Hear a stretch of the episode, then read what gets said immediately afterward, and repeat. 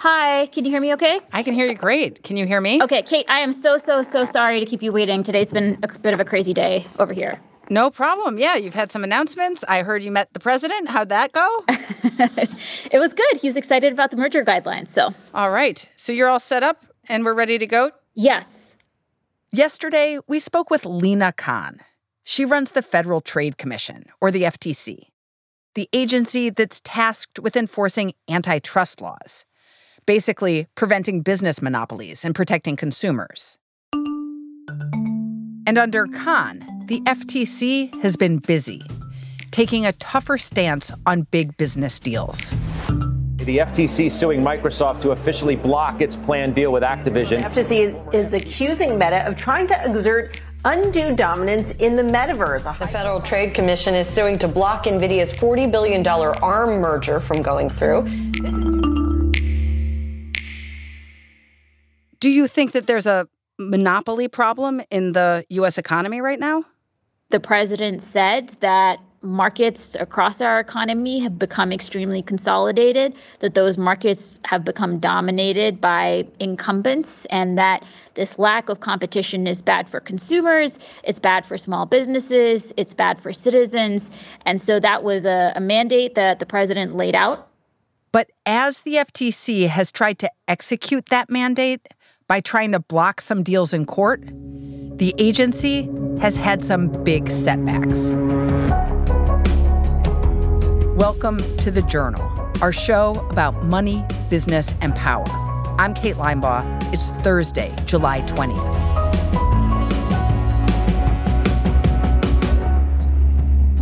Coming up on the show, a conversation with FTC Chair Lina Khan.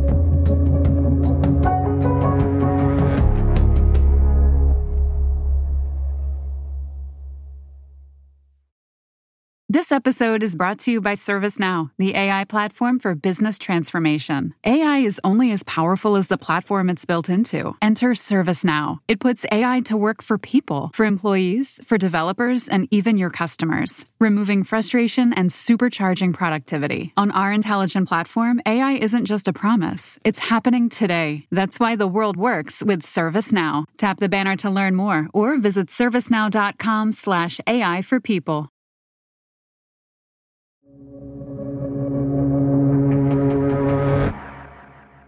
When you were younger, did is this the job you wanted?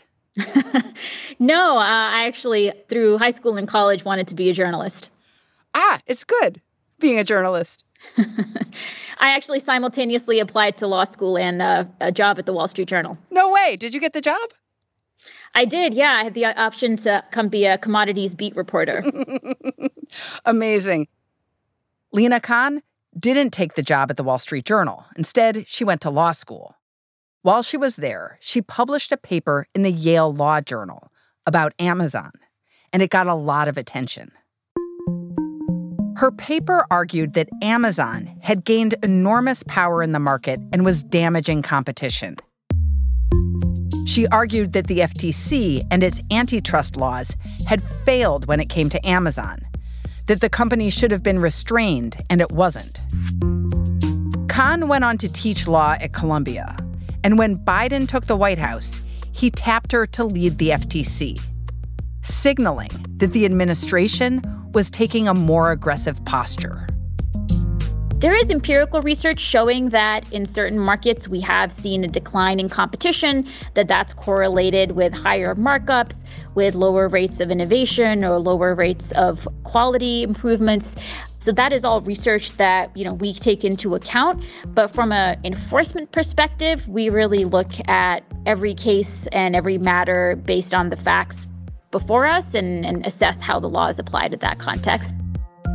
Last year, the FTC and the Justice Department filed more merger lawsuits than they had in any year for over a decade. But they've lost some big ones. In December, the FTC tried to block a big Microsoft deal. Microsoft, which makes the gaming console Xbox, was trying to buy video game maker Activision. It wanted to expand into cloud gaming and Activision owns popular video games like Call of Duty and Candy Crush. The FTC said the merger posed a quote, clear threat to competition because Microsoft could make games exclusive to the Xbox. Microsoft said it would keep selling the games to competitors. And last week, there was a decision. A judge ruled against the FTC. The FTC is now appealing. How do you reflect on that loss? What's the lesson you take away? So, this case is still pending. And so, I'm not going to be able to talk in substance about it. Of course, when we do suffer setbacks in the courts, we look very closely at the opinion to assess where we fell short and use that experience to inform our future efforts as well as our assessment of whether an appeal is warranted. Have you picked the wrong battles? So, look, we only bring cases where we believe that there is a law violation. The complaint that the commission voted out in that matter lays out what the commission's viewed as the likely legal concerns that would be raised from this transaction. So, I'll let that complaint speak for itself. One of the key things that the complaint does discuss is the future of this market and how, especially in instances where you have newer markets developing, the antitrust agencies have a particular mandate to protect that competition and make sure that we're not seeing walled gardens and that we're instead preserving open, vibrant competition. Does it make you rethink future actions? So again, like, we is look- there a what like what is the value you take from attempting a case like this, even if it doesn't fall in your favor? So we study the outcomes very closely to determine where we fell short. Oftentimes, judges are providing more clarity in terms of the law, and so that can be useful, especially in instances if you know some of these cases are involving newer markets. There is an opportunity for courts to be applying antitrust statutes that go back decades in new contexts, and it can be important for enforcers to be seeing how that law, how courts are applying that law in new contexts. You know, one case that we brought last year that where we got a decision this year was our efforts to seek a preliminary injunction to block Meta's attempted acquisition of Within. Khan is referring to Meta's purchase of a virtual reality fitness company called Within Unlimited. The FTC tried to block the deal in court, arguing it would reduce competition. But the FTC lost and has said it won't appeal the ruling. That was another instance in which we lost. But that decision by Judge Davila really laid out in great detail how some of these traditional principles, including the mandate the agencies have to protect future competition and protect potential competition, how those principles apply in digital markets. So, you've just released a new set of draft guidelines for mergers and acquisitions. What's new in these guidelines? So, the merger guidelines are basically the enforcement manual that the Federal Trade Commission and the Antitrust Division use to lay out how it is we go about analyzing deals and assessing whether they may violate the law. Merger guidelines have been around for decades, and every so often they're updated to take into account changes in the market and important court decisions. The last time these were updated was in 2010. The new guidelines spell out the kinds of mergers that the FTC and the Justice Department say may break the law. Why, why is it necessary to update the guidelines now? Our economy has changed significantly since 2010. Markets have changed since then. And so it's good practice for our enforcement manual to be kept up to date to reflect current market realities as well as the current law. And so that's why we undertook this revision. And in these guidelines, what has changed? So there are a few things that have changed. One thing that these guidelines do is lay out some particular considerations that are warranted in special contexts.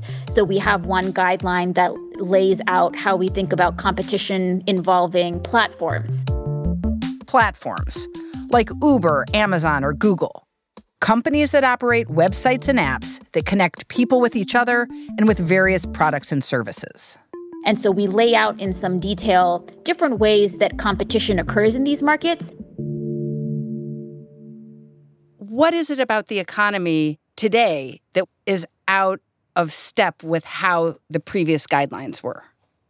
So the previous guidelines did not explicitly discuss platforms or digital markets, and there's been a whole lot of learning over the past decade about the ways in which competition occurs in the context of platforms. There's also been a ton of economic and empirical research over the last decade surfacing the fact that labor markets are often concentrated, and that concentration can have an effect on wages, where workers are making less when they don't face as much competition between employers or less competition in job opportunities. And so the guidelines also directly lay out how it is that the agencies will think about whether a merger may lessen competition for labor. You're releasing these guidelines after the FTC had a loss in the Microsoft Activision case. Do you think they will help your cases going forward? Look, so, uh, you know, we were disappointed in that outcome, and I'm not really able to, to talk about ongoing litigation. The goal of these guidelines is to provide guidance to the public, to antitrust practitioners about how it is that the agencies go about doing their work and doing that analysis. Historically, courts have also looked to these guidelines, and so we're hoping that these guidelines can, can be illuminating and instructive for a whole set of entities out there. Coming up, we asked Chair Khan about another investigation into ChatGPT.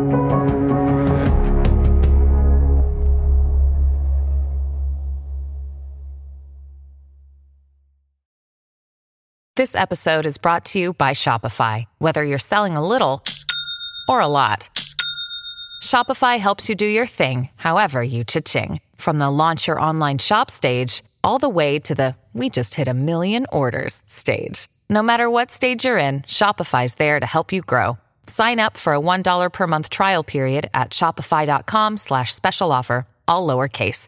That's shopify.com slash special offer.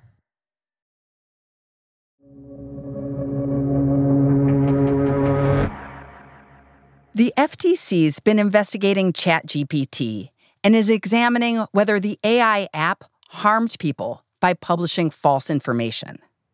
Have you used ChatGPT? I have, yes. When it was introduced and uh, everybody was having fun asking it questions, I also had the opportunity. And it's, you know, a remarkable technology. It's just incredible to see how many strides have been made. Do you remember what you asked ChatGPT? I think I had seen someone mention that you could um, that that ChatGPT was good at putting together a claim, you know, disputing an insurance bill, and so I think uh, I was dealing with that situation, and so gave it that prompt. and did it work? It gave me something to work with for sure. What prompted this probe, and what are the harms you see in AI? So I'm limited in being able to talk about um, any ongoing investigations, but we've laid out some of the concerns that we are seeing. So the FTC has both a competition mandate, but we also have a consumer protection mandate where we are charged with prohibiting unfair or deceptive practices. We've already been seeing how some of these AI tools are being used to turbocharge fraud and scams. So, some of these technologies are basically enabling scammers to disseminate fraudulent content much more quickly, much more cheaply, and on a much wider scale. And so we're already seeing through our complaint database instances in which these technologies may be used to promote fraud. On the competition side, you know, these moments of technological disruption are so important. And there is no doubt that AI as a technology presents huge opportunities for advancement, huge opportunities for injecting innovation into the market. But we need to be making sure that those opportunities for innovation are preserved and that some of the technological incumbents are not seizing on this moment as an opportunity to really solidify their dominance or maintain their monopoly. The other issue that we've been hearing about is concerns about the data that is being inputted into these machines and the way that there is just very few checks on that information. And so we're hearing concerns about automating discrimination or automating bias that may be out there in these data sets. We're also hearing concerns from creators and other artists about the ways in which some of their creations are being appropriated and creating concerns. So those are just some of the that we're hearing about.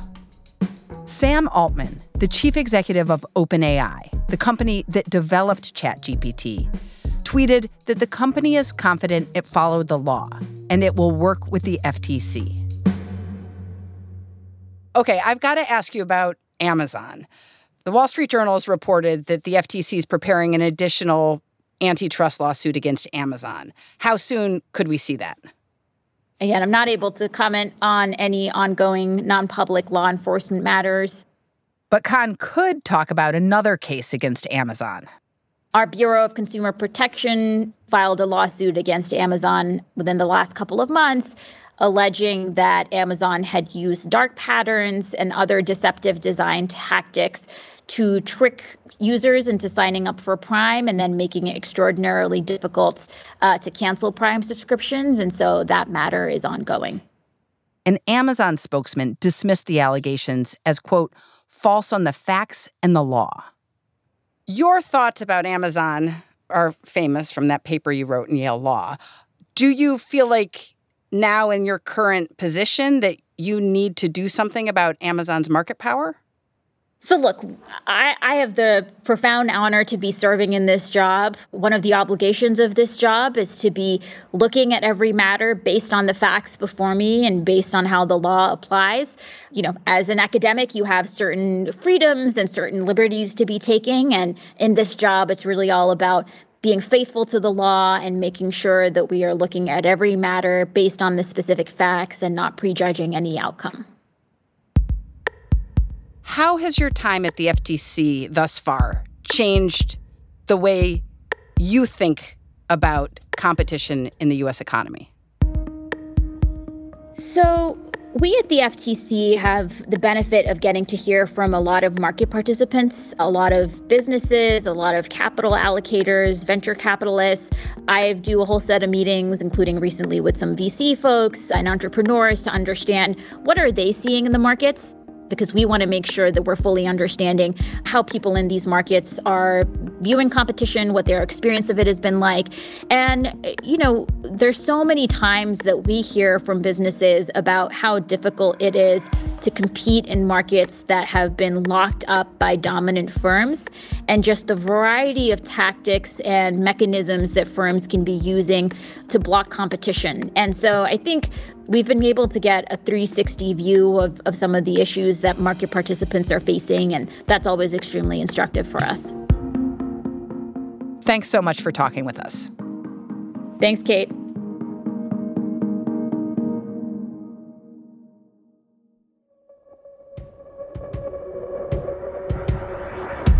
That's all for today, Thursday, July 20th. The Journal is a co production of Gimlet and the Wall Street Journal. Special thanks to Dave Michaels for his help with today's episode.